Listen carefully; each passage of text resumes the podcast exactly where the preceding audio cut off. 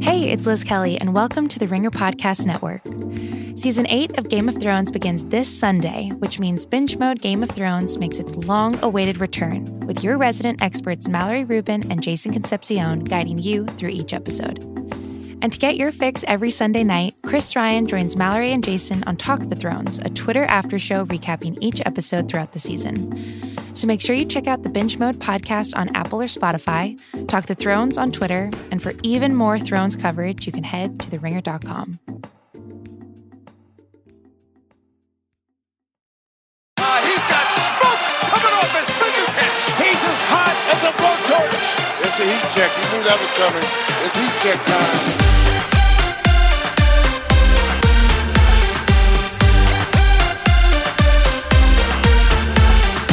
Welcome to a very special playoff edition of Heat Check. I'm your host, John Gonzalez, in Philadelphia, joined all the way across the country in Los Angeles by our esteemed producer, Isaac Lee. Isaac, it's very late here in Philadelphia. Uh-huh. What day is it there? Is it still Sunday there? Because it's Monday morning here. You are in the future. It is Yes. uh, it is Sunday here. You are already in Monday. Yes, I've moved across the timelines uh, and the days and the calendar per usual, like we did for last year's Heat Check podcast, because it's the playoffs and because there's a lot of action happening and because we want to deliver all of that news to you sooner. Heat Check listeners, what we will be doing moving forward is recording Sunday nights, and then that way you get it first thing Monday morning. Everybody wins that way. Except for my sleep. My sleep does not win, but everybody else wins. Uh, Sorry for your loss. it's a very exciting time, though, Isaac, because we are in the postseason. It was a crazy start to the proceedings, and uh, we've got a lot to get into. But first, I want to thank everybody for listening and uh, encourage everybody to please rate and review us on all of our fantastic Ringer NBA shows and pods. And don't forget about all of our great content on theringer.com. We've got Haley and Paolo, who had all your winners and losers from the weekend. One of the teams I like to cover, they fall into the latter category, the loser category. And I wrote about the Sixers face planting Isaac Lee in game one against the Nets. It was not good. Such a shame. I was there. I flew out for this and uh, probably could have just stayed in LA and watched the Clippers. It would have been easier. Uh, later in the show, for the first time ever, we are going to have Spike Eskin from the Rights to Ricky Sanchez podcast on the program to break down the Sixers game one debacle. And then later on after that, we're going to have Kevin Clark on the show to crow about his Orlando Magic winning in dramatic fashion in Toronto against the Raptors. But first, there's six other games. We got a ton of other games to get through. Jazz and Rockets just wrapped up.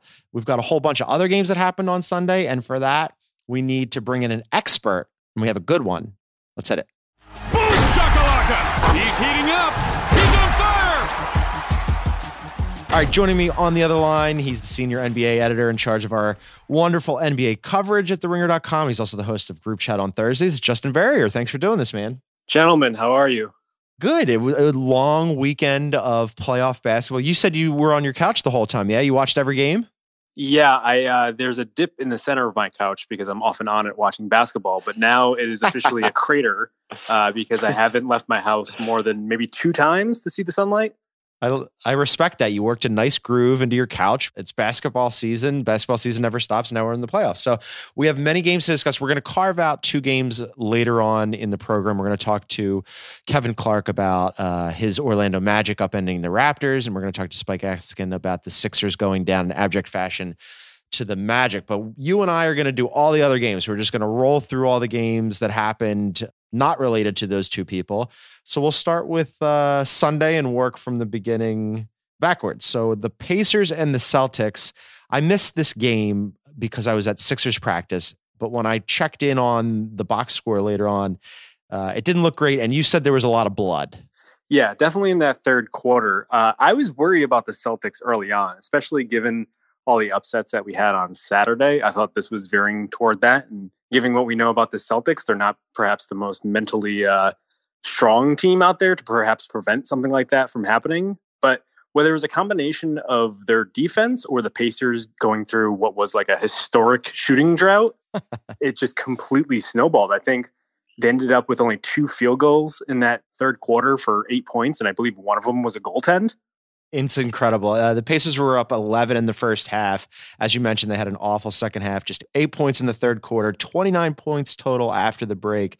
29 points, according to our very own Zach Kram, is tied for the fourth worst half this season. And uh, this particular game, Justin Verrier, I can only imagine your eyes bleeding watching it. Lowest scoring combined score of the NBA this season. Yeah, it was a lot of fun. You really, really missed something here.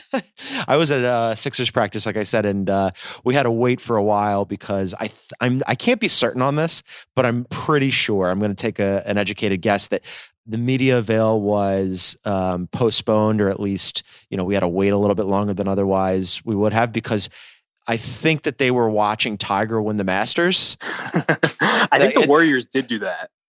We were definitely doing it while we waited. We were just sitting on the sideline watching the Masters. So congrats to Tiger. This was uh, for the Pacers, I think like kind of what we expected because without Victor Oladipo, it's been rough for them to score. They only had two players in double digits in this game, one of whom was Bogdanovich, and then off the bench, you had Cory Joseph lead the way with 14 points. They just have a really hard time scoring. And the Celtics, on top of that, good defensive team. Yeah, they're not a three point shooting team either. And if you don't have like a talent advantage, I think that's what you're probably going to have to rely on. I think they took the second fewest three pointers in the league since Victor Oladipo went down. And if you look at the shot chart from that very bloody third quarter, it's pretty much all like three point misses and long two misses. So I want to say that the Celtics did something right. On the other hand, there's just like so much noise here that it's such an extreme result yeah. that like to miss all these shots that I do wonder like how much of it was just like a giant tidal wave of like comeuppance or just like law of averages and all this stuff. There's just like I'm still trying to figure things out about this result, but I guess the big takeaway writ large is just that the Celtics were the more talented team and they played like it and they got the job done. Yeah, 82 games. I've mentioned this so many times on Heat Check that like I still don't know what to make of the Boston Celtics. We have 82 regular season games and now a playoff game, and I still don't know. Uh, shouts to my buddy Jason Schwartz at SI who tweeted this out. He said three straight years people crap on Al Horford during the regular season. Three straight years the Celtics' entire playoff success depends on surviving when Al is on the bench. I don't know if that's sad or funny or some combination of both, but they got through. They got the Pacers in the first round. I think that's good for them. That's enough of the the Pacers and and the Celtics. All right, so OKC and the Blazers, much better game, much more enjoyable for you. Yes, unless you're Paul George, I guess it was yeah. enjoyable. He just looked terrible, and it's really sad to watch. Blazers hold on and win that one at home. The Blazers social media team tweeted, "This one's for you, Jennifer," which I I enjoyed quite a bit. Shouts to Ian Karmel, who got a victory on this one. OKC cut the lead to one with under three left. And then like Dame hit this really deep three pointer to put them ahead. And it felt like like I, I, thought that OKC's defense in this game was pretty good, except for in certain instances, and that was one of those instances late in the game where Russ was on Dame and he just gave him way too much room for that three, and then that was it. Yeah, there were like flashes. If if you want to be an OKC optimist, uh, yeah. I especially liked Jerami Grant and what he was doing. He seemed like he came up yeah, with a few too. big defensive stops toward the end there. And we could talk about this in a bit, but I wonder if like maybe going to him more at center is like their only counter that they have left in their coffers, given this like really weird lineup that they have. But overall, I just think like it was a kind of a big victory for the Damon CJ backcourt. We've been talking about this for, I don't know, 20 years now, mm-hmm. where it's like, do they have to break up? Do they have enough? And they really found something with this team before Nurkic went down. And so far, it looks like Enes Kanter can do enough to maybe get them by, especially if you look at the like that side of the bracket now that Houston is in the four seed and has to go against the Warriors in the second round there's kind of like an open lane for anybody. And I'm starting to convince myself that maybe the Blazers have enough to be that team. I want good things for the Blazers. It was a tough out last year, and it would be nice if they uh, put up a better fight this year. Although OKC had a tough out last year too, so somebody's going to have a repeat of that performance. As you mentioned, Dame played really well. CJ looked good. The Enes Kanter thing is crazy. Like all of a sudden, you can play him. Like I haven't always been very high on Enes because I feel like, you know, outside of offensive rebounding and rebounding in general, scoring in the paint, he doesn't do a ton, but he had 20 and 18 in this game, a couple of blocks. He had some critical offensive rebounds late. He also had, I'm sure you saw, a ridiculous late layup where he basically picked up his dribble at the three point line and laid it up anyway, well, high off the glass because sure. And uh, afterwards, he was telling reporters that he was on the worst team in the league and he wasn't playing because they thought I was too old. So a little shade to the Knicks. It was Enes Kanter's night. Yeah, he was basically Giannis. He did the Giannis like go from the three point line and cruise in. Uh, yeah. No, I, I think his his biggest advantage here is just that he's not Meyers Leonard. Because if yeah. you were to watch any of the minutes that Meyers Leonard or Zach Collins, my God, they were just atrocious. And I thought that was one place going into the series where the Thunder could expose. They obviously have Steven Adams, probably one of the best centers in the league, and they have some of these bigger, burlier guys, Nerlens Noel, another guy where they can really rough them up in the paint. Unfortunately, it doesn't look like Adams is like totally healthy. And it just seems like Kanter, I mean, he's doing enough. Even yeah. defensively, he's like passable. It's like not good, but he's enough to where like they have so much firepower that they could really outshoot a team that's going five for 33 from three point land. We talk so much about like opportunity and fit in the NBA and how like some one guy on a certain team might not play well or play much at all, and then all of a sudden he goes to a different team and it just clicks. And not to say that Nurk and Kanter are the same guy; they're certainly not. Nurk has a, a much different and I think like a wider skill set. He's certainly a better passer, but I do think that Kanter for the Blazers after Nurk went down, it's a good fit. Yeah, I mean he's just going to get you all these extra possessions and and like kind of one of these battles where you're just scrapping things out. Especially that's what happened late there. It's it's definitely advantageous.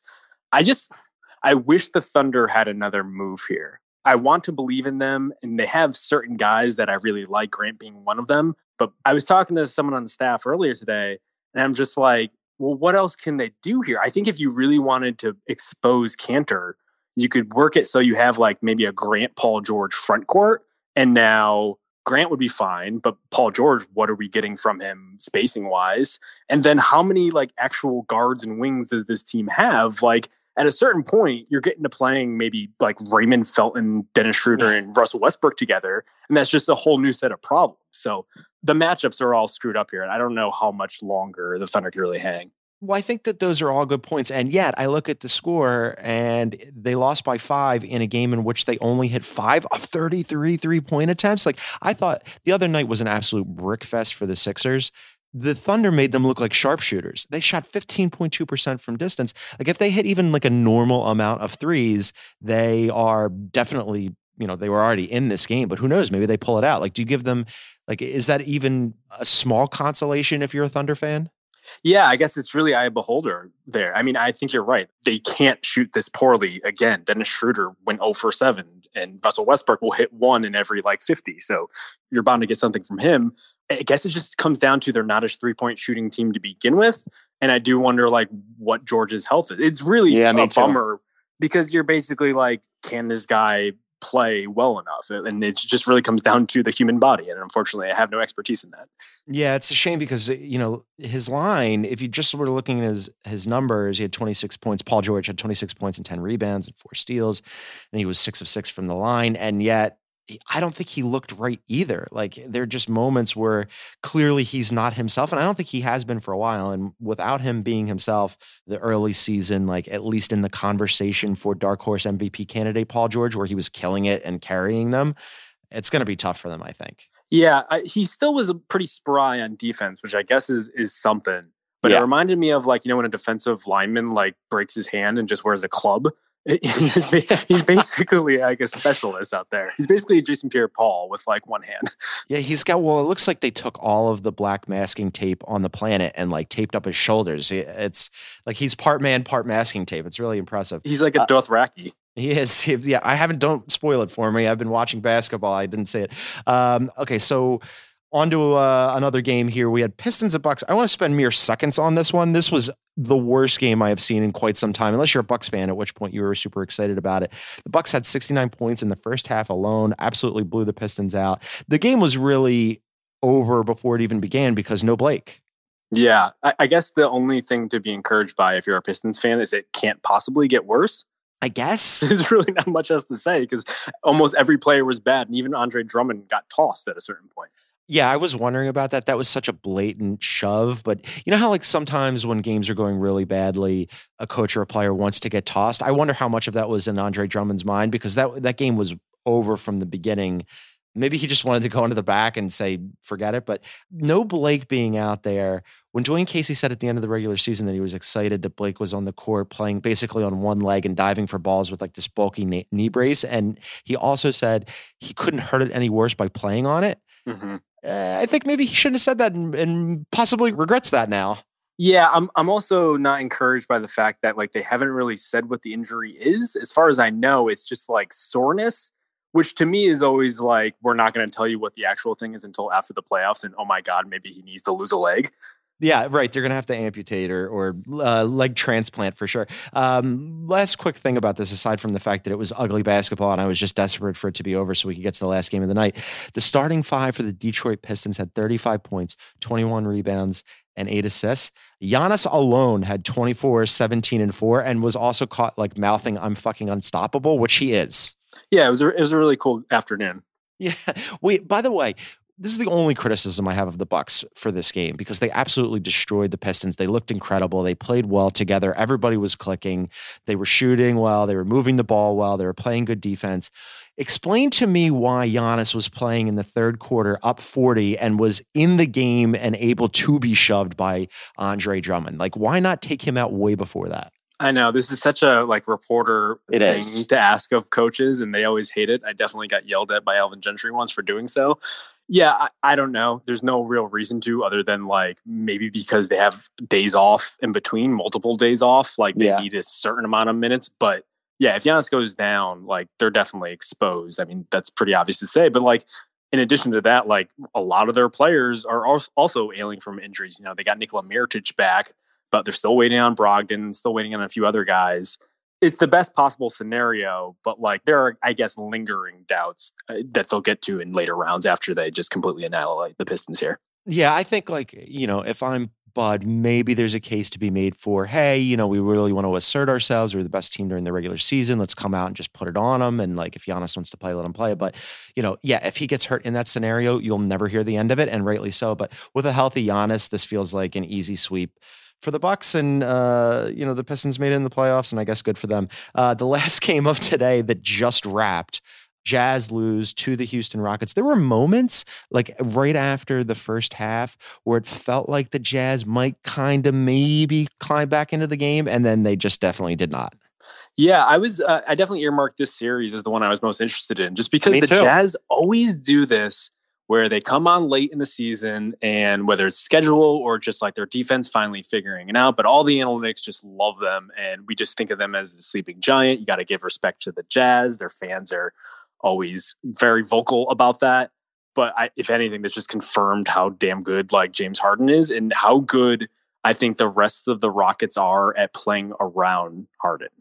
Yeah, well, I mean, the Jazz are obviously a very defense first team. And that's one of the reasons why, like you, I was intrigued by this series to see, you know, here's the Jazz. Maybe this year, Rudy Gobert doesn't get dragged out to the three point line and uh, they figure out some answer for it. And now all of a sudden, like defense versus offense and styles make fights. And this could be interesting. And not really. Like the Jazz had no answer, not surprisingly. And, and like in their defense, it's nobody's had an answer for James Harden for years now, and certainly not for the last two but he basically got anywhere he wanted on the floor. He hurt them in every possible way that he wanted. And I have a hard time seeing the Jazz, one, figure out a way to how, how to stop Harden. And then two, where do they get extra offense from? Yeah, yeah. I I don't know what, what the Jazz can really put out there, especially when you have Harden cooking like this. It it was really fun to watch because they were pretty much at a certain point just selling out in order to try to stop him. And like, which is impossible to begin with because he's now not only like just stepping back into three pointers, he's like full on like leaping away Yeah. from a defender. So it's like, I don't know how you keep up with that, but he was also doing a really good job of like finding guys like PJ Tucker in the corner and Clint Capela, who's getting really good just like kind of like timing off these lobs. And like the one advantage you expected the Jazz to have is guys like Rudy Gobert, like kind of getting into the paint. But it seemed like early on in particular, the Rockets were doing a good job of like keeping Gobert from even getting into the paint. Like they were pretty much trying to wall him off so they didn't have that advantage.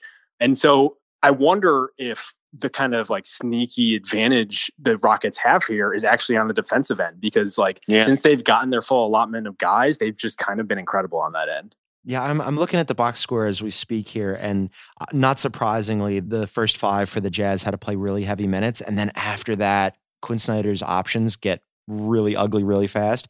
You had 20 minutes out of Jae Crowder. You had to play Thabo 15, O'Neale 15.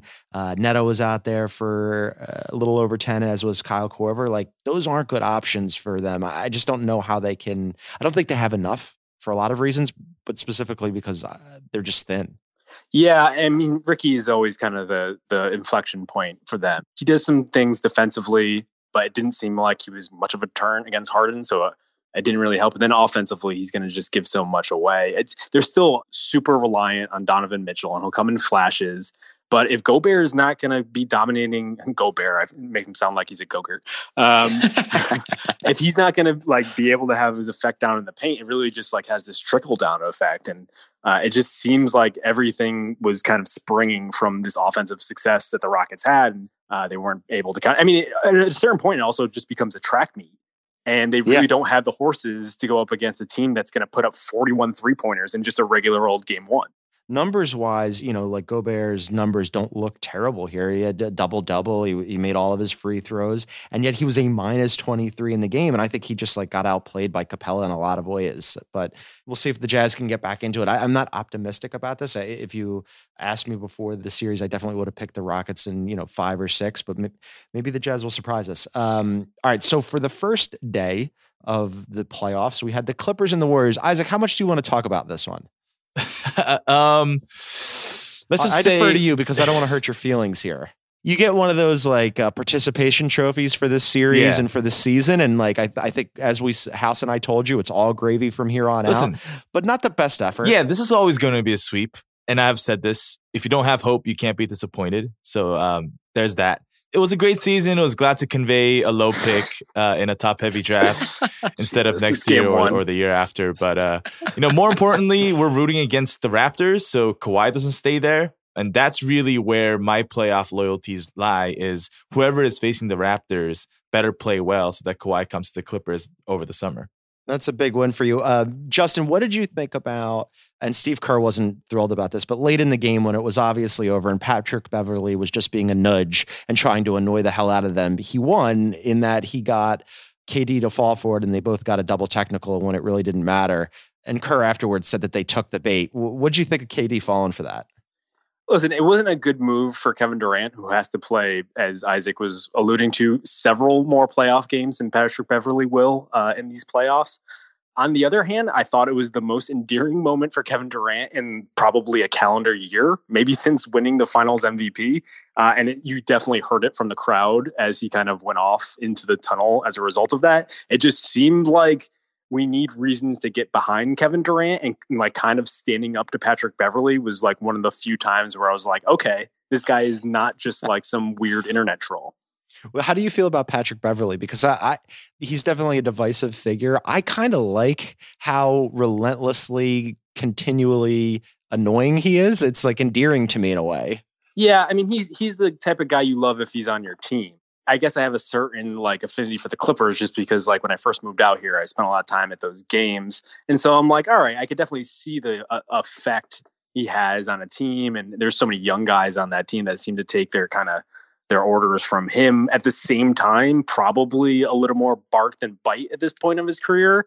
But I guess if you're not going to beat them playing actual basketball, you have to muck it up. I don't know. I'm not super offended by it, but I don't necessarily love it a lot more bark for sure. The Clippers, not many bites in this one. Isaac, it was fun. It was fun. Three more to go, buddy. It was uh, great while we had it. last one, the one that I actually am very interested in.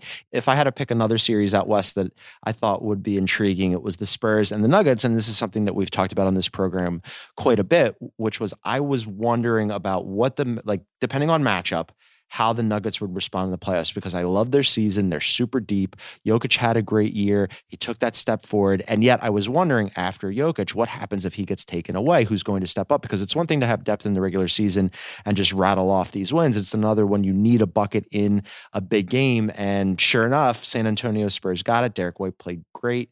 The Nuggets, they lose at home. They're one of three teams that got upended at home by the underdog. And now all of a sudden the Spurs you know, here they come. Yeah, this is the one series where I, I tried to outsmart the conventional wisdom. I was like, like pretty much metastasized that you know, the Nuggets weren't playoff ready. Maybe they didn't have the type of go to crunch time scores because Jokic doesn't like to shoot sometimes and Jamal Murray's so erratic. Mm-hmm. And that the Spurs, you know, they have all this veteran know how that I don't know how to like really quantify. I was like, no, they can't be that. I think the Nuggets like have shown enough in the regular season. They're going to be fine. And then we played the game and it was literally what everyone had been saying the entire time, where down the stretch Jamal Murray just like looked a little catatonic and like he disappeared for huge stretches, which is not what you want for your second most important player on the team. And then Jokic, he did have a chance though, right? I mean, he had a game-winning shot. He just missed it. They got to look. He did, but then he, the turnover at the end, and then yeah. overall, he's just like 0 for 6 and 8 for 24 from the field. It's just like not good. You're the guy that really needs to step up because when Jokic is, is like shooting as much as Paul Millsap, who else are you turning to on that team? It looked at a lot of the times like Gary Harris was that guy, and I'd rather Gary Harris spotting up off of Jamal Murray kind of pick and rolls. After the game, Pop said that uh, he kind of gave uh, Lamarcus Aldridge a pass because he said, you know, we didn't let Jokic play the way he wanted, and they didn't let Lamarcus play the way that we wanted, and it was sort of a push. As the series goes forward, that's got to favor the Spurs, right? I mean, if you're going to cancel out, if you're going to trade Lamarcus for Jokic, that's got to be a net win for the Spurs, no? Yeah, I, think the Spurs have enough just like with their system and, and, and trust in Pop just being able to kind of like outmaneuver some of the many flaws that I think the Denver Nuggets have. I mean, there's a point where like Torrey Craig was the most reliable shooter from the perimeter for the Nuggets, and that's just like not a good spot to be in, especially if you're the two seed. I am a little bit worried about the math problem that they kind of always find themselves in because they have all of these kind of mid-range guys, guys who who are kind of like avoiding the arc at all, whatever they can. They only took 15 threes, and while they made seven of them, it's not the type of thing where you can make up when your opponent is like taking almost twice as many. So if they're not hitting three point shots, the few that they take, I do wonder how they're going to keep up. All right, last one for you before I let you go because it's late here and you've got lots of stuff to do tomorrow. Uh, on this particular series, I, I'm fascinated by it. If you had a bet right now, who are you taking? I'll say Spurs just because I like I, it. I, I, don't trust Jokic at this point. I don't I don't really trust him either. And it's it's crazy because they they had such a good year and he was so good and they were entertaining and uh, they played well together and they unearthed all these other useful pieces that they can bring in off their bench. And I've spent this whole last couple of weeks complaining about the Sixers not having a bench and the Nuggets are the opposite. And yet, net effect is the same. I think I'm with you. I think I take the Spurs. Well, the Sixers have Boban. Let's be real here. I saw him. I told Isaac, I saw him dribbling. He was doing dribbling drills with two hands. It was fantastic. oh, uh, great. It was should be good for game two. Point Boban, here we come. Uh, he's Justin Verrier. Listen to him on group chat, hosting group chat with Paolo and Haley every Thursday. Justin, thank you. Thanks, guys. All right, that was Justin Verrier. He's excellent. Make sure to read him. Make sure to listen to him on group chat on Thursdays. Before we bring in Spike Eskin to break down the Sixers for us, let me tell you about the watch of the night on Monday, TNT, 8 p.m. It's game two of the Nets and the Sixers. And Isaac, I don't know. I hope it goes better for the Sixers. Not to get too Rudy mm-hmm. here, but I hope it goes better for the Sixers in the city of Philadelphia than game one did because game one was a disaster not the best performance from your Philadelphia 76ers. I will say we saw 15 minutes of Boban, which is a win in my book. Bobby, I saw him at practice today and he was doing handling drills. He was dribbling mm. two balls at the same time, one with each hand, and very impressive. Like, who knew Bobby had handles? And frankly, with the way that the guard situation is going for Philadelphia, both defending and uh, offensively, maybe Bobby is the answer at point guard. I say run him out there. Point Boban. Lose, point Boban. If you lose game two, I think you got to try it. Uh, check that out. That's game two of the Nets and the Sixers on TNT at 8 p.m., followed by Isaac Lee's Clippers and Warriors, game two on TNT. And remember, gang, if you want to watch every NBA game, subscribe to NBA League Pass on NBA.com or from your preferred video provider. Before we bring in Spike to go in depth on the Sixers, let's do a word from our sponsors. Today's episode of Heat Check is brought to you by ZipRecruiter. Hiring used to be hard, multiple job sites, stacks of resumes, a confusing review process, but today hiring can be easy and you only have to go to one place to get it done. That's ziprecruiter.com slash ringer NBA. ZipRecruiter sends your job to over 100 of the web's leading job boards, but they don't stop there. With their powerful matching technology, ZipRecruiter scans thousands of resumes to find people with the right experience and invites them to apply to your job.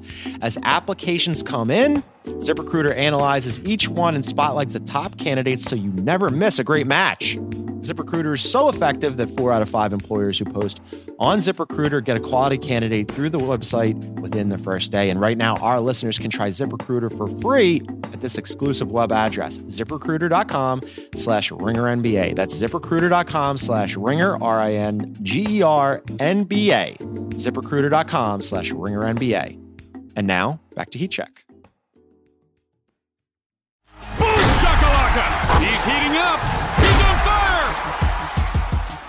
All right, joining me on the other line, one of Philadelphia's favorite sons, one half of the Rights to Ricky Sanchez podcast. I can't believe this is his first time on Heat Check. It's Spike Eskin. What's up, man? John, I believe this is the first time I've been on any Ringer podcast at all. I'd like to thank you for being supportive of the rights to Ricky Sanchez. Um, not everyone in your organization has been so nice to us. Several have, several have not. And I, I support you, John, and I support Heat Check. Thanks, buddy. Back at you. Before we continue with this conversation, because like I've been on the East Coast back in my hometown for, I don't know, like 72 hours or so. So immediately I was just leaning hard into the Philly and I texted you and said, like, we got to have you on the Ricky. Let's talk about the first game. I expected it to be better circumstances, but about the ringer stuff, just try not to get me fired. I had a good run. I wanted to continue. absolutely. Absolutely. I will, I will do whatever I can not to get you fired. And you can edit out whatever you need to edit out. it's going to be just like 20 minutes of blank space. Yeah. It's going to be fantastic. um, all right. So that first game, not ideal, buddy. The Sixers lose at home to the Brooklyn Nets.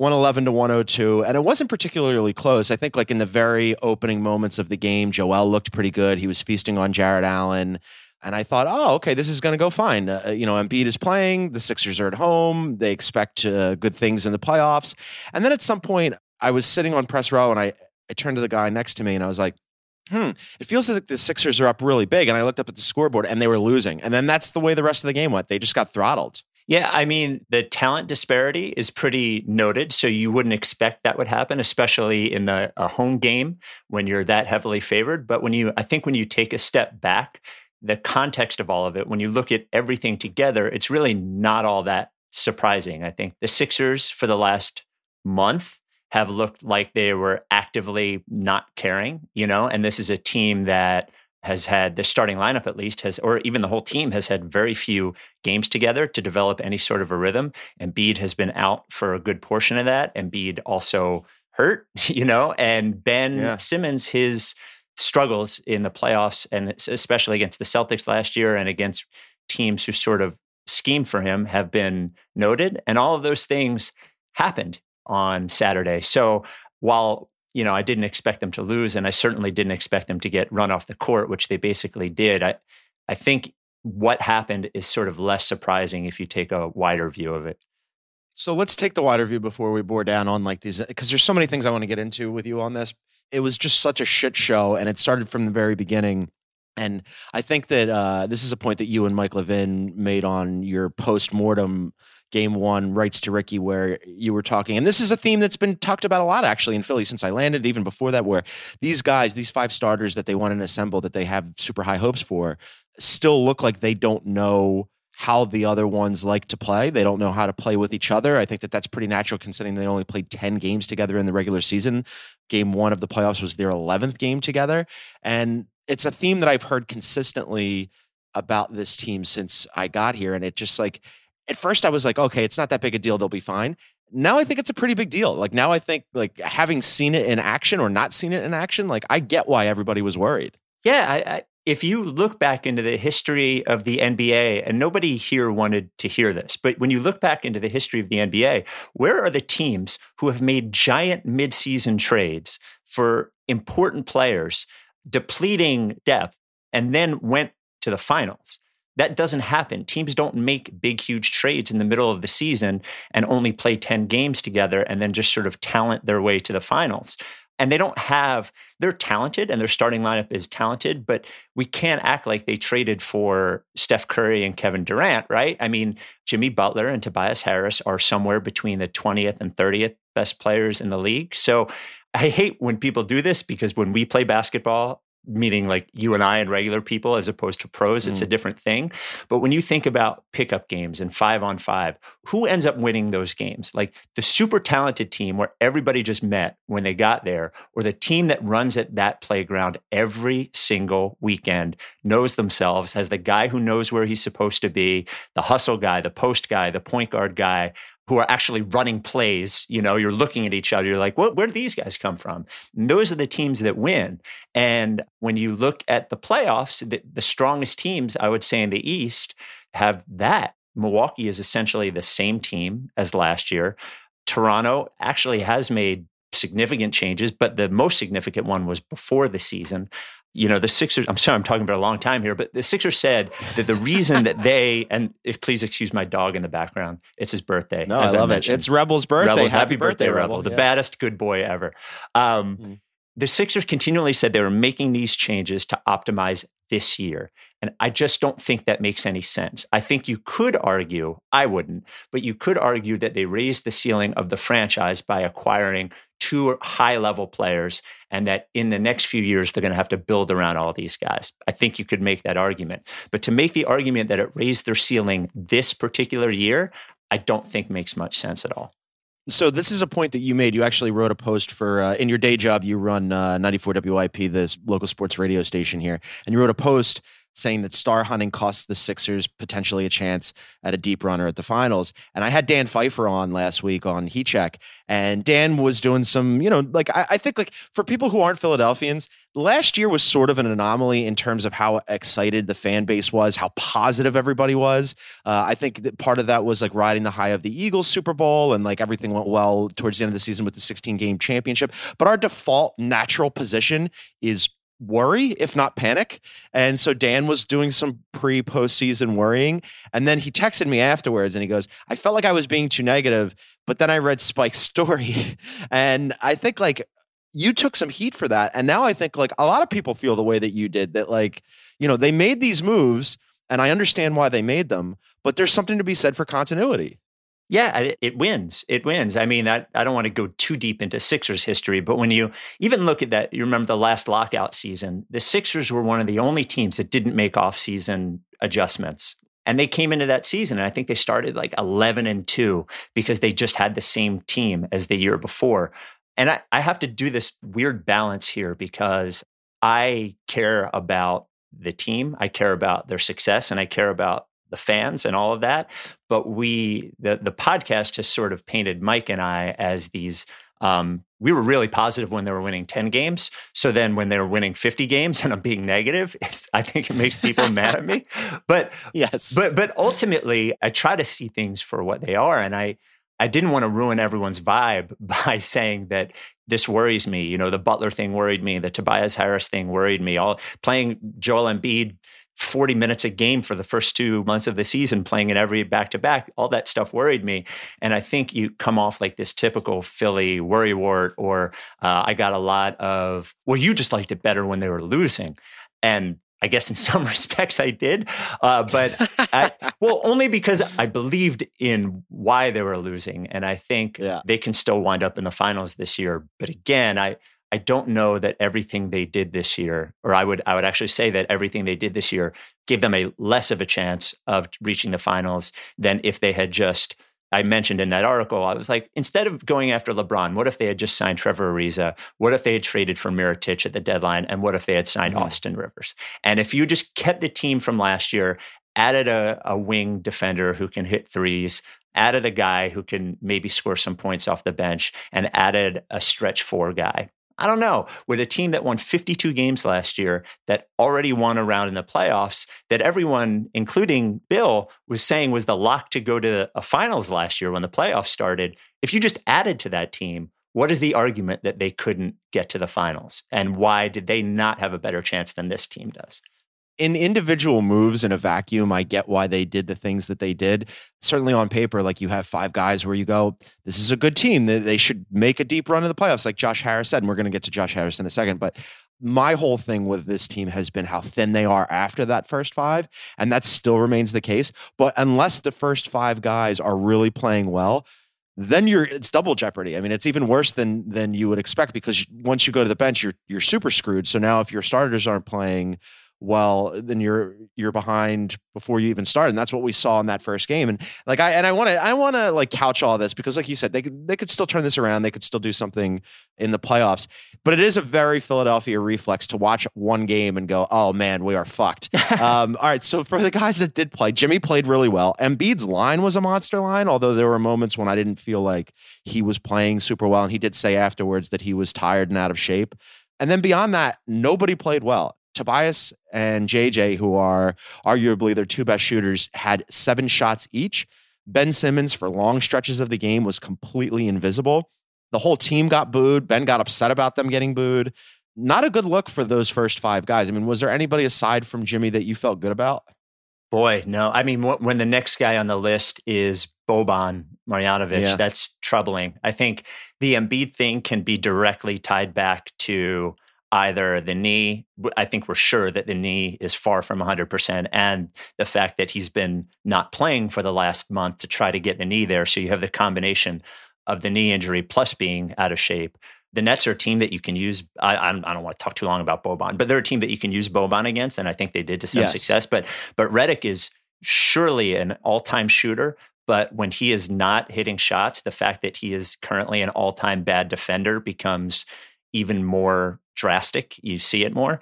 And Tobias Harris is interesting. And I think when you when you talk about putting this many players in the starting lineup whose key benefit, like what they're best at, is scoring points, you'd sort of have this situation where everybody is a little less valuable when they're all together. And if Tobias Harris is only going to shoot seven times, then the ability for him to really get it going is less because there's so many guys to take shots. Now Harris has not been good. He hasn't shot well since he's been with the Sixers. I think he's shooting about 30% from 3. But if mm-hmm. he's not going to hit open threes and he's not going to score points, the same thing with Redick. They're both minus defenders. You sort of wonder why they're even out there. Yeah, Tobias just like in addition to the way that like Ben Simmons completely disappeared, that I had said this in our Slack as we were watching the game. I wrote about it. There were moments in the game, multiple moments in the game, and, and long moments in the game where I forgot that he was out there. Simmons and then and similarly Harris, the same deal. Like he had seven rebounds and six assists, but I don't feel like he was influential in the game in any way. And you're right, like you need those guys, uh, especially Harris and JJ, to shoot. And I'm looking at the box right now. Embiid had more threes than both of them. I mean, it's crazy they made three threes out of 25 attempts. It was just a really poor, awful shooting night for them. And they just can't play that one. And conversely, as you mentioned defensively, this is something the Sixers have struggled with all year, but they get crushed by good guards, speedy guards. The Brooklyn Nets happen to have three guys who are both speedy and have a little bit of size to them. And between D'Angelo Russell walking into those mid range shots and then Spencer Dinwiddie and Caris LeVert off the bench, the Sixers didn't have any answer for them. I mean, like after Jimmy Butler, I don't know what you do there. And and Brett was asked too. He was like, okay, well, what do you think? Like, will Jimmy Butler be the the principal backup point guard to Ben Simmons? And he said, well, you know, I kind of think like we might might need to use TJ because TJ can be a pretty good pick and roll defender. And I'm like, okay, if that's the situation, then you're in a lot of trouble. I mean, they just don't have anybody to guard any any of the uh, Brooklyn Nets guards. Yeah, well, and I'm sure anyone who knows me has been waiting for the setting the timer on the Robert Covington clock. But, but he was the guy. Uh, you've watched enough Sixers to know, even though Covington is a six eight, six seven, six eight wing, he was the guy who they would stick on those guards. He was the guy that would guard Kemba Walker, or he's the guy that would guard whoever the lead guard was, whoever the best offensive player who wasn't a big was was on the other team. You would put him on that guy and um, they lost him, and their point of attack defense has gotten worse. Simmons typically this season has been better at it than anybody else they've had, but he was not good at it yesterday. And he's 6'10 too. You can't do that all game. So defensively, they didn't compete. And I do think too, there is something to the fact, and I mentioned it on, on our podcast yesterday, again, to go back to all of these guys coming together for the first time.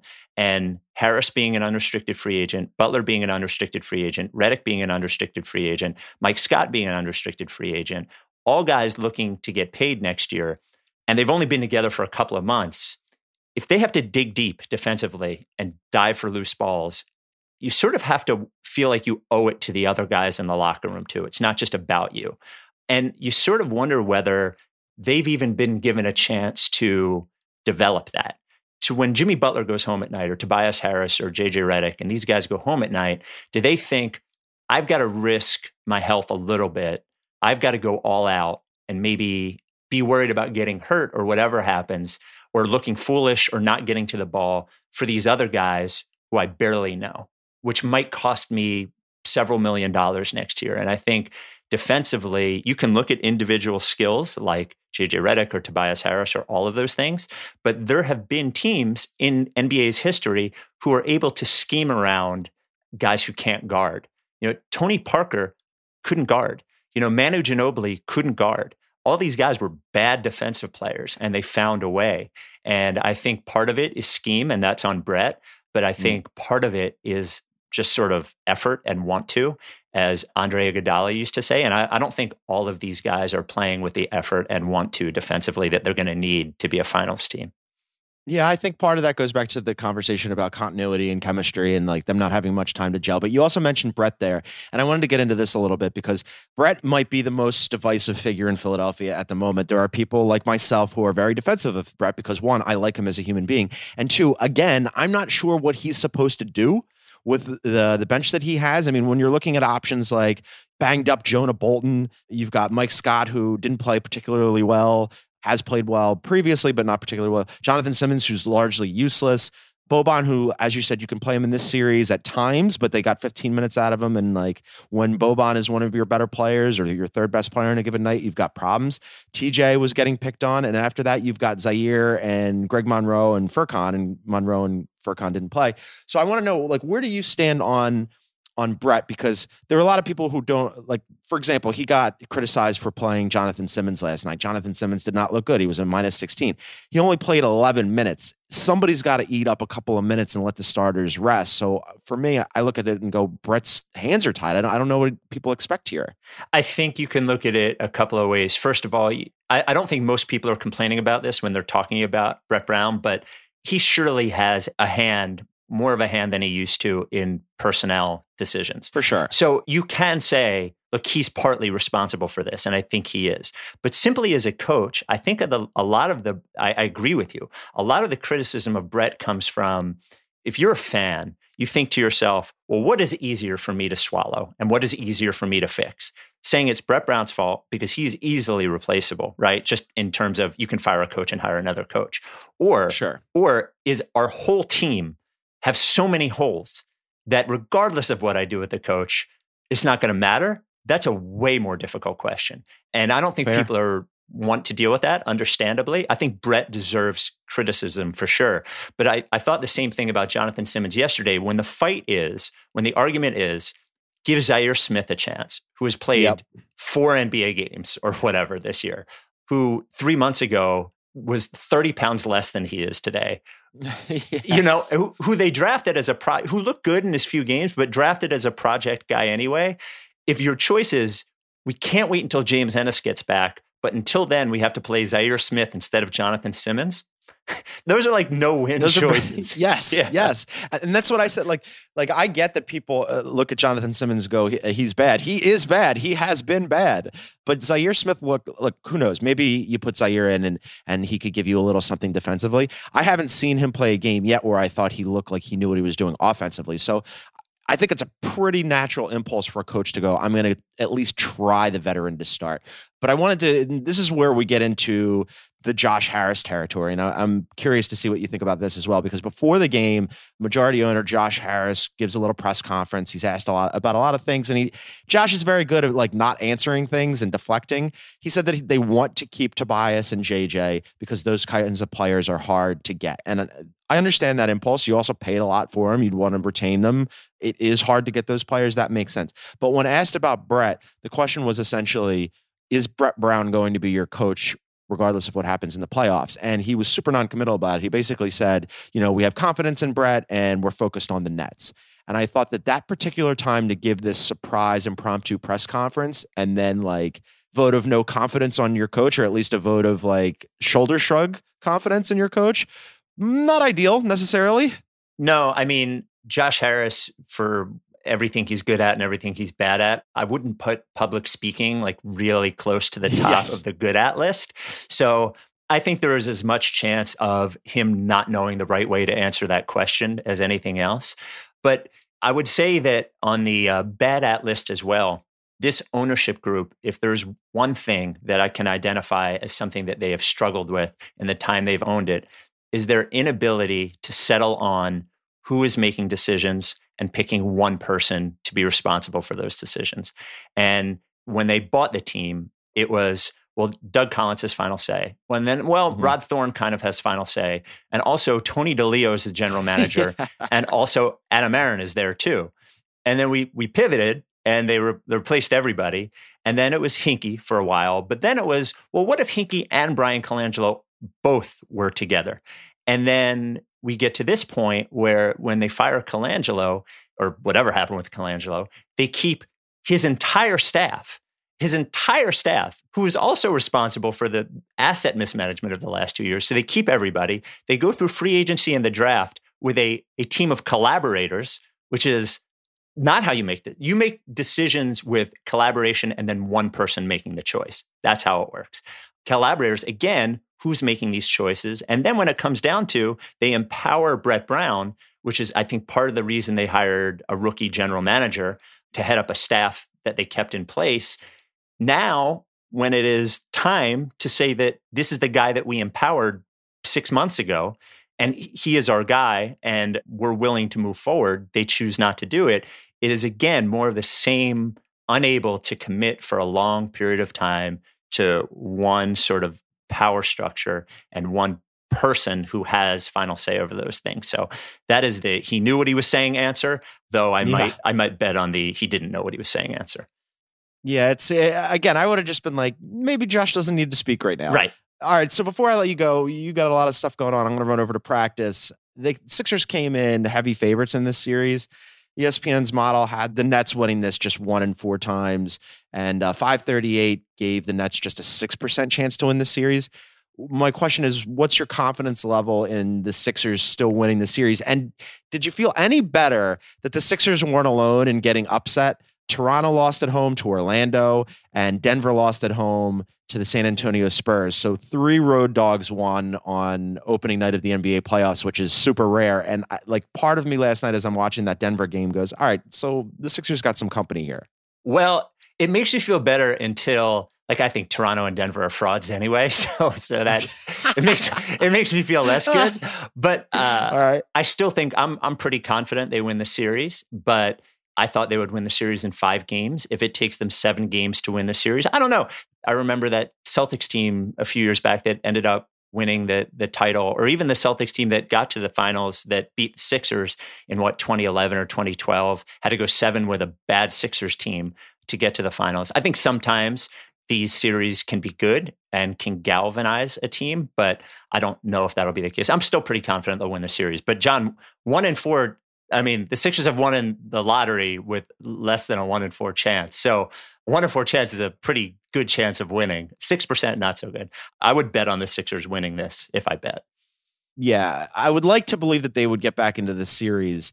That first game, though, like changed everything about how I uh, look at these two teams. I mean, I I thought that they'd have problems with those guards, but I didn't think they'd have that much of a problem. And then again, the bench I thought was going to be an issue, and it was a bigger issue than anticipated. And then on top of that, the first five guys weren't good, and like that was about as bad as it could possibly be. But we'll see if they can get it together for uh, game two on Monday night. Before I let you go, is there anyone you want to unban from the ringer on this podcast before you leave? All right, John, I'm glad you gave me this chance. So, as you know, that we have a, a list of people who are banned on the Rights to Ricky Sanchez podcast. It's Many of them ringer personalities. well, we have recently unbanned Kevin O'Connor. which was great. I was happy about that. Yep. And the ban list is named after screenwriter Mike Weber, who has never won an Oscar, uh, but he has harassed the commissioner of the NBA. So, um, we love Mike. so we, we decided not to ban Dan Devine, even though we thought about it.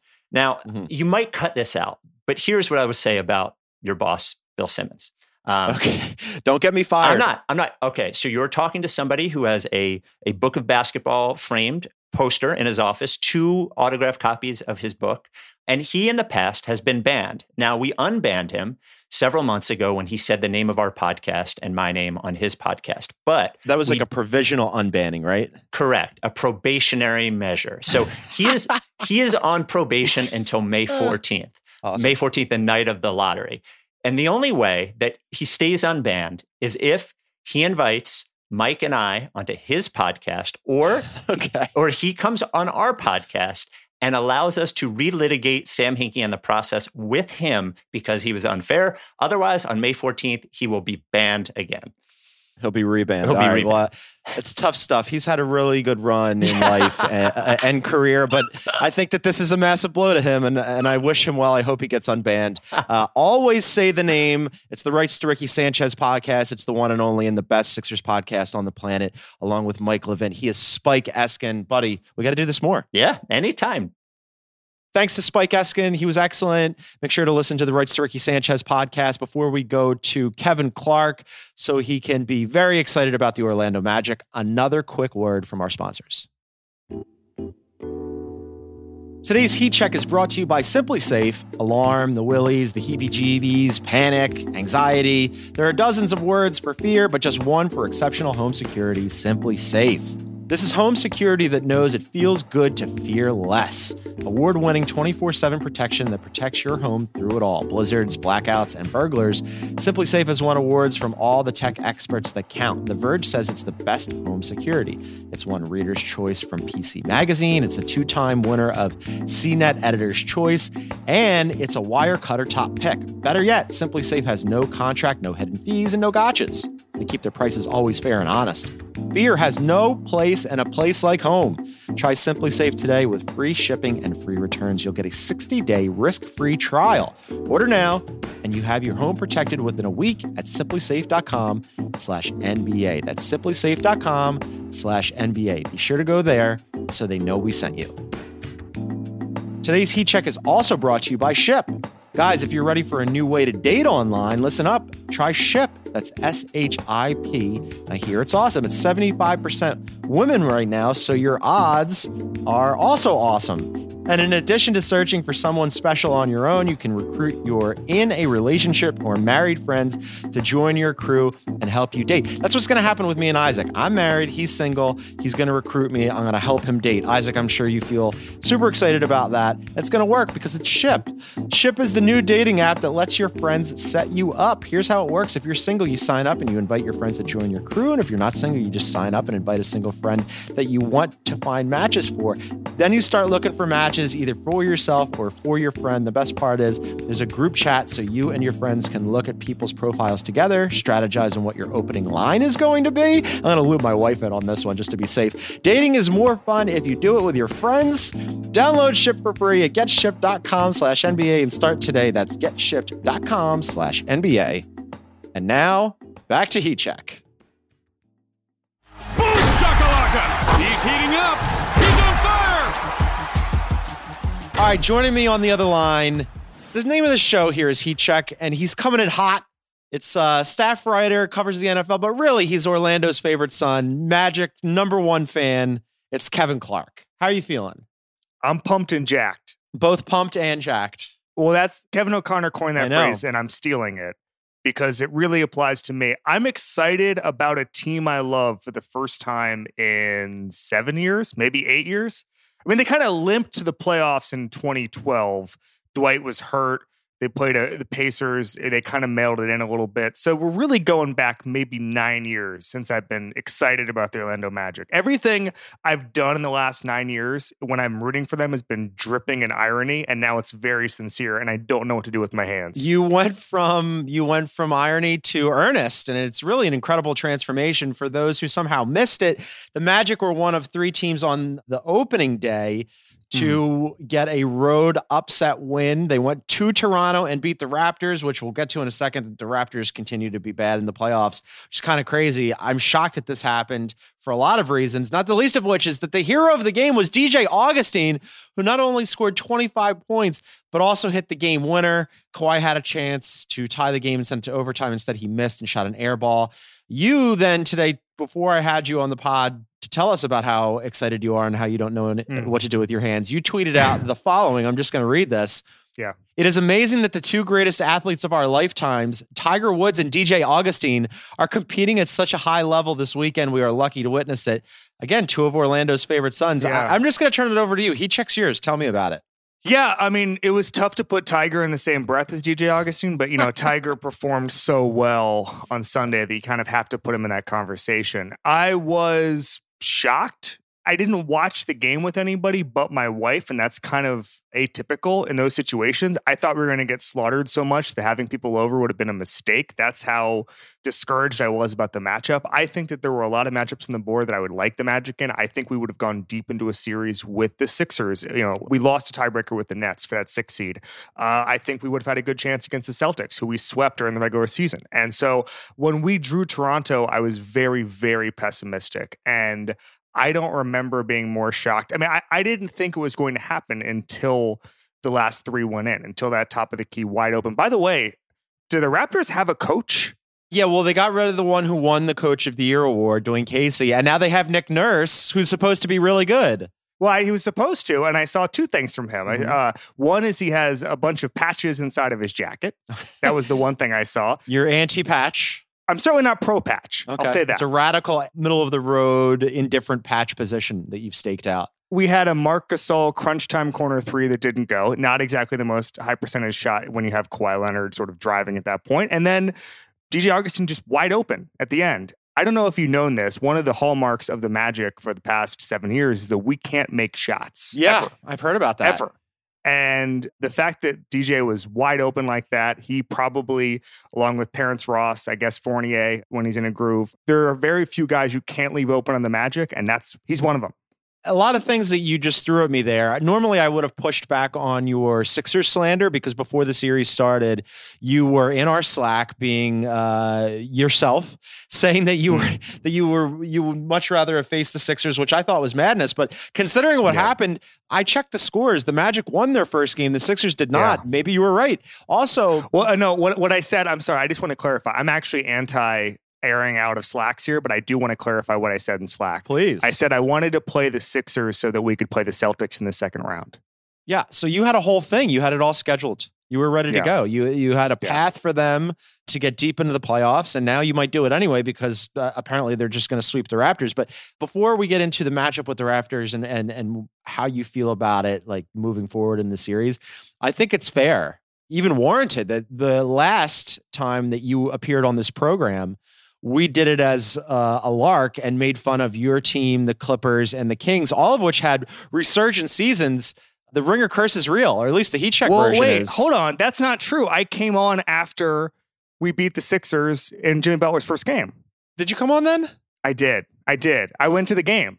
Oh so yeah, that's I, right. I called yeah, in. I right. called in from a jubilant Orlando because Mhm. Terrence Ross just took over that game, and so I mean, yeah, it, it was an amazing season. Again, like something that struck me as as odd is when Orlando was a much different city ten years ago, and the StubHub prices to get in for Game Three and Game Four this year are higher than what I sold my extra finals tickets for ten years ago. Are Like, you going? Oh, I'm going. Yeah, I'm not paying. I'm not stub. I have friends who have season tickets, but I'm going to game four on Sunday. Look at you. This I have a wedding to go to on Friday, and so I can't go to game three. Unfortunately, I've tried logistically to work that out. Just not going to happen. However, I was thinking about this today. Game three might be a little too lit for me. Like, I, I if I was going to game three, the first home game we've had in seven years, I might be too pumped and jacked. I might, I might just gas out. you're going to have to pace yourself because being pumped and jacked, you, you burn a lot of fuel. But it seems like the entire city of Orlando is pretty pumped and jacked. And I and I want to get Yeah. into this because I was of the position. Again, I will stipulate the wrongheadedness of all of this that this was not the year for Orlando to really try to fight into the playoffs and and be in that six, seven, eight seed grouping, which is where they ended up. I thought that it made more sense for them to sell off Vucevic at the trade deadline. They did Mm. not. I thought it would be another year of player development, and then you worry about it next year. All of these things, they decided Yeah. to go the other way. And the reason, among others, I had heard from people all over the league all year long was that the Magic, the organization, very much wanted to make the playoffs again, and Orlando, the city, very much wanted them to Yeah. make the playoffs again. And so, can you explain this to me? Put it into perspective why you were so desperate for the protracted, interminable rebuild to just end and then finally get back in the playoffs. Okay, so there's a couple of things. Number one, I don't know if anybody saw it. I'm sure you did not. There were some watch parties downtown. Like we have a plaza called Wall Street, and a lot of people got together and, and watched the games over the weekend. And there was a real energy there. And I was really happy to see that because when you're in the doldrums for so long, you you just don't know who's out there. You know, you just don't know if the city can come together again. And I was surprised to see that. And so that's what ownership wanted. And that's what the city wanted. Yeah. And I think that the, the other part of this, John, is that like we've seen what tanking brings. Okay. Like we tanked for six years and we kept getting the second or fourth or fifth pick. We kept getting someone like Mario Hezonja where, where we think he's the future and he's not. You know, Oladipo was obviously a very fine player for us. We shouldn't have traded him away. But the results of a long tank were very, very discouraging. And I think that one more year of tanking when everybody, even though the path of tanking is the smartest one, we've been burned by the tank. We're done with the tank. We're going to try to build with the guys we have. Mo Bamba is probably our last lottery pick for a couple of years. I, I don't necessarily see us going forward as sort of a two or three seed in the next couple of years, but I do see us getting progressively better with the core we have. And I think that's what ownership is after because look, we tried to bottom out, it did not work. And so we like where we are. I mean, the city just needed something like this. We don't really have much else. We have an MLS team that we're very excited about, Mhm. but at the end of the day, it's an MLS team. You can claim Tiger again now. Tiger lives in Jupiter now, dude. That's still Florida, right? Yeah. That's all Uh, the same. yeah. For those County. for those of us who do not live in Florida, same deal. Yeah. But no, I mean, like, I really like going to the MLS games and all that stuff. But the difference between uh, Orlando City and the Magic is very big. And, you know, they had to have something going for them. UCF doesn't really rally the. It rallies a huge portion of the city, but you still have a lot of Florida, Florida State, Miami fans. So it's not the galvanizing thing. This was what the city needed. And I think everybody involved with the Magic organization sort of knew that. What do you think? This is sort of a two pronged question, but it goes together. One, what do you think the ceiling is for this team? Mm. And two, would you be okay if getting rid of the tank years, turning away from that, trying to be a playoff team every year, ultimately nets you out like just sort of an average to slightly above average team that's in the mix and relevant and like making the postseason in the East? Is that good enough for you? Yeah, for right now. I mean, I think that are any of our players going to develop into super duper stars? I don't know. Is Jonathan Isaac going to make a leap and to you know become a top 10 guy? I don't know. I'd rather have this and climbing our way up. All of a sudden, we're a five seed, a four seed, maybe a three seed in a good year in a couple of years. I'd rather have that than going back to the drawing board and tanking because I just can't. I mean, I, I don't think people really get it. If you have one team you like, and, and that's true of me, Mhm. Having to basically write off sports is very, very bleak. Like I have not earnestly, again, uh, with the, the word earnestly is coming up again. I've not earnestly rooted for a team. You know, I had to root against them for like three years. Yeah.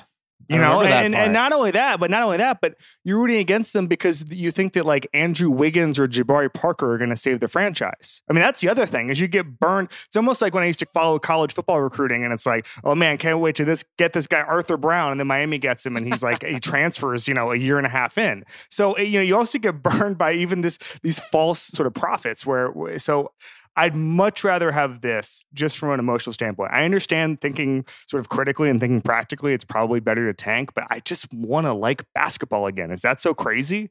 Well, I mean, considering that I'm from Philly and and spent years advocating on behalf of the tank principle, to Yeah. my mind, yes. Uh, also, like I've had many conversations with the Rights to Ricky Sanchez podcast, and, and Spike is on this episode, where it was like, you know, that made sense to us, right? Like academically, this approach makes sense, and also there's like an odd like comfort in it because you know that the season is inverted and the wins and losses don't matter. It just matters about like how you're positioning yourself in other areas, like you know picks and cap space and uh, how you can grow your assets. And it's like a totally different game you're playing. And to a certain extent, there's like a lot less pressure there. Yeah, but I mean, I'd rather have pressure than nothing fun to watch for years at a time. Yeah. No, there's a case to be made. for that. Pressure can be a good thing. Dare to dream, John. Dare to dream. This is something I've talked to Ian Karmel about, about like, uh, you know, Uh-huh. like the Blazers being a very good but not great team during uh, like the Dame years, and he's cool with that because they're in the mix every year and they're you know they're relevant and they're fun to watch and the experience is good at the arena. And I like I get it. It hasn't been that way in Orlando for a while, so like this has got to be a really fun, Yeah. exciting season for you. They have decisions to make though because like th- at Yeah. some point, like this year, it worked out for them, like the whole like Mm. simultaneous player development and try to make the playoffs thing. But then they've got decisions to make about like you mentioned Mo Bamba, who they took I think six overall. Now what do you do with Vooch? Terrence Ross. Yeah, Terrence Vooch Ross. T- Terrence Ross. Yeah. I mean, what would you do with Vooch? I don't know. I mean, I think that I, I was talking to some folks down there during the season, and they were saying that Vooch becoming an all star, while a good thing, certainly a good thing, we're pro Vooch becoming an all star. That was not in that was not in the plans. Yeah. We didn't expect that sort of development. So you draft a Mo Bamba, you have that front court there with Jonathan Isaac. Obviously, you're, you're planning on building around Aaron Gordon. He's under contract now, and so it's very strange. I don't know what you do. I still like Mo Bamba. I certainly like Jonathan Isaac. I guess you see if Vooch wants to sort of stay home on a very manageable contract. If not, you start looking at other things. I wouldn't be I wouldn't be opposed to letting him walk. And the reason is because he's the focal point and has been the focal point of kind of a bad team. He is our most efficient player. I think he was uh, for a long time. You know, he led our team in effective field goal percentage and all that stuff. But I don't think you're exactly going to be a top four team if Vooch is your best player. And I think there's ways forward that don't involve him. So I trust the front office. I haven't said that. Oh my God. When was the last time I said I trusted the front office? I don't even know because Hennigan obviously not. Well, they haven't written down a bunch of stuff on a whiteboard and exposed it to the world in, in months. Otis Smith, certainly not. John Weisbrod, certainly not. So I don't know. I cannot tell you the last time I trusted a Magic front office. And I don't, again, don't know what, how to react. I'm very happy for your transformation here. Uh, I am, however, going to try to pit you against your two favorite organizations before I get to your confidence level in the rest of the Oh, series.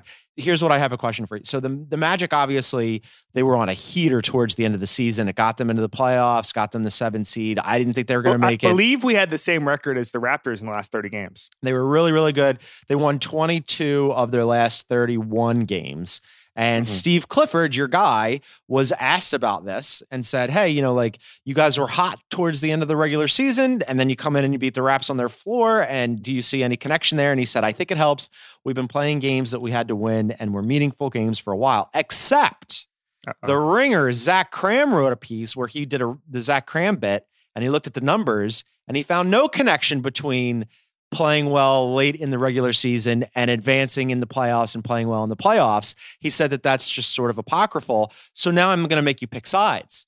Which side are you on Are, here? you, ma- on are the, you saying my two favorite organizations are the Magic and Zach Kram? the ringer? But sure, Zach Kram. Zach no, Kram's Zach an Kram insti- specifically. Zach Kram is an institution unto himself. I love Zach Kram. That's my guy. All right, let's do this. You have to pick between Steve and Zach, and you can only have one. I think uh, game one speaks for itself. I love Zach Kram, but game one speaks for itself. So, first of all, I need to sort of rectify this. So, I, I like Mo Bamba, Mhm. but Khem Birch fit better in the second half of the season. I, Mo Bamba is going to end up being a better player than Khem Birch. He's a better prospect, all that stuff. But Birch brought something to the Magic that they didn't have. I, I also want to say that there's a toughness that's developed with this team. And I think that one of the failures of the Hennigan era was there just wasn't there weren't a lot of jerks and i, I do think you need a couple jerks and I, i'm not calling michael carter williams a jerk but him tearing down and just freaking out on the refs gave us i mean i, I don't didn't see the stats there but they gave us a little boost like he was hot that got our team hot and i did I, you know sometimes you have to believe in things that go bump with the night i believe in intangibles some of the time and i kind of feel like there's a toughness that's developed around the team that we didn't have in the hennigan era we didn't have in the vogel era I'm pro this team's chemistry right now. I uh, am super happy, by the way, that you mentioned MCW because in the course of this bizarre season for the Magic, they went and got MCW at the end of the year. Yeah. And now he's there. And they also have Markelle Fultz. And if you want to see the end of Philadelphia, forget about them potentially losing the series to the Nets. If somehow like the Orlando Magic squeeze usefulness out of MCW and Markelle Fultz, that'll be the end of the city. Like everybody will board up and close it down and it had a good run, but that's the end. That would be amazing. I really don't have any ill will towards Philadelphia, but I do have ill will towards all 29 NBA franchises. I like that. You're a Magic fan first and foremost and only. Uh, all right. So, what do you really believe about this series before I let you go? So they go and they they win a game, and I remember not to bring every all roads lead back to Philadelphia, but they kind of do. I'm old enough to remember when the Sixers go to the finals with Allen Iverson, and they win that first game in LA, and it's the Ty Lue step over game. And I'm telling myself, and my buddies are telling each other, and everybody in the city is saying to each other, they're going to win the series. And then they lost four straight. Uh, before this series started with the Orlando Magic and the Raptors, ESPN gave your Orlando Magic a 20% chance to win, 538. Less excited about their prospects, gave them only a 10% chance to win. However, they're up 1 0. So what do you think? Like, how much do you really believe here? So that is not the comparison I was going to make. Tell me. In 2009, the Orlando Magic, an overwhelming favorite, hosted a little team called the Philadelphia 76ers, Mm. and Andre Iguodala hit a game winner. Do you remember this? Sure. I was thinking more of this. We're the Sixers now in the situation, and the Raptors are the Magic. Stay, stay with me here. Um, and so I think that sometimes these things just happen. The Raptors are a much better team. Again, I was, as I said, I was discouraged when I saw the when I saw the draw, and, and when I look at, there's no real matchup advantage for us. I don't really see a way where we say, okay, if we nail this, whatever, you know, it's we're not the greatest shooting team in the world. I just don't think there are many paths forward. So I think if we play this series 10 times, I think nine of those 10 times the Raptors win. And practically everything points to the Raptors. Having said that, Magic and six. I hope it happens. I really do. Although poor Toronto, if that happens, if they lose to the Magic in the first round, that's it. Same deal as with Philadelphia. Just shutter all of Toronto. That'll be the end for them. But uh, we'll figure that out later on. What's up with the Leafs? Are the Leafs in the hunt? That's the hockey team. I know all about them. Yeah. They're uh, they are a team that plays hockey.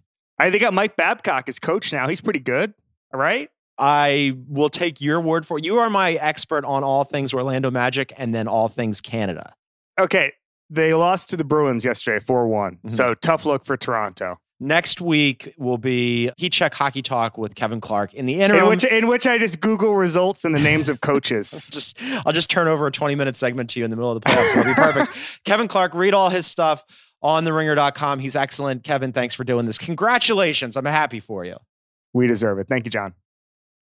All right, we thank Kevin Clark. We thank Spike Eskin. We thank Justin Verrier, of course, Isaac Lee as well. And we thank all of you for listening to Heat Check. Please rate and review us on iTunes if you would be so inclined and read all of our content on theringer.com. And look, it's playoff season. It's time to go. We've got all of your NBA postseason needs right here on the Ringer NBA show. You get mismatch on Tuesdays. Guess what? We switched up the schedule. Corner three has been moved to Wednesdays, group chat on Thursdays, and then Isaac and I will be back Sunday night for Monday. Thanks so much for listening, gang. For Isaac, I'm Gons. See ya.